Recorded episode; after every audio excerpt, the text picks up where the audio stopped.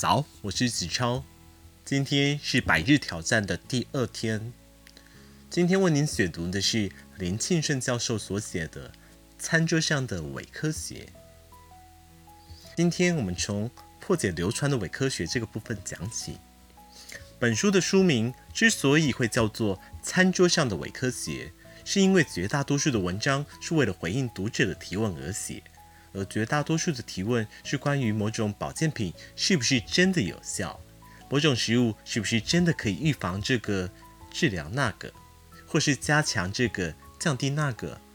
这么多吃的问题，究其原因，主要是因为网络上琳琅满目的保健品营养素，说是能补这个、顾那个，再加上人手一机，猛点疯传，喝康道酒补。但是套句英文俗语。Too good to be true，听起来太好的东西往往都是假的。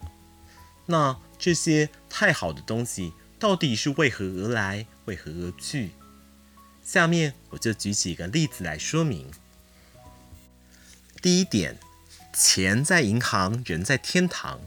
很多的乡亲父老都是如此感叹岁月不饶人，回头看那几十年辛苦打拼的日子，总觉得如此的不值。如果再不好好的享受人生，照顾好身体，纵然是上了天堂，也会心有不甘。但是怎么照顾？有机的比较贵，哎呀，有什么关系？是命重要还是钱重要？A、B、C、D、E 维他命、镁、钙、锌、铜、铁矿物质、叶黄素、虾青素、茄红素，管它什么素，只要颜色漂亮就好。这就是所谓的顾好身体。但是有没有想过，台湾为什么会被誉为喜圣王国？这还不打紧，看到什么神仙不老药，听到什么补肾固精丸，就赶快传出去，以显示自己博学多闻、神通广大。这就是所谓的喝康道酒补。第二点，相关性不等于因果性。说句良心话，并不是所有的保健品广告都是伪科学，只不过。当真科学被错误解读时，就有可能会变成伪科学。例如，有研究发现，大肠癌病人的维他命 D 水平偏低，这是真科学。但是，当它被解读为吃维他命 D 补充剂可以降低大肠癌风险，一瞬间它就变成了伪科学。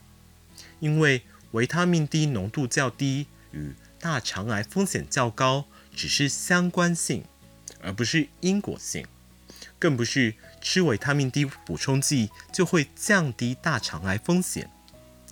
事实上，维他命 D 浓度较低，有可能是因为病人患了大肠癌或其他的癌症，也就是说，是癌症导致病人无法摄取或合成足够的维他命 D。所以，这种情况下，医生应该是要帮助病人恢复摄取或合成维他命 D 的能力。而不是叫病人吃维他命 D 补充剂。如果是盲目的相信吃维他命 D 补充剂就能改善病情，那就有可能会错过治疗的黄金时间，造成终身的遗憾。第三点，点击率变成钱。谷歌之所以会成为世界第三大公司，靠的就是点击率。有点击就有广告，有广告就有收入，就是这样的商业模式才会让。内容农场如雨后春笋般一家又一家的出现，他们专门以耸动的标题及不实的内容来欺骗网友点击。更有甚者，他们会让保健公司用化名来发表看似科学但实为广告的文章，如此保健品就可以堂而皇之的声称有疗效、有诺贝尔奖得主推荐等等假科学伪科学。一旦有人上钩，农场就赚一笔。公司也赚上一笔，但我们就赔了两笔。第四点，天然就是好吗？很多人都真的是这样认为，而很多所谓的另类医学或自然疗法就顺势而生。可是你有没有想过，一大堆天然的东西其实是奇毒无比？例如死神菌，保证是天然的，但也保证是死神的礼物。反过来说。维他命片可以说是一点都不天然，但是为什么您偏偏又大罐小罐的买，大瓶小瓶的吃呢？这不是很矛盾吗？还有，当您自己或您的至亲被诊断出得癌症时，您是会选择化疗、电疗、手术，还是自然疗法？很多人都会选择自然疗法，因为他们相信只要喝喝果汁、吃吃草药就可以轻松搞定。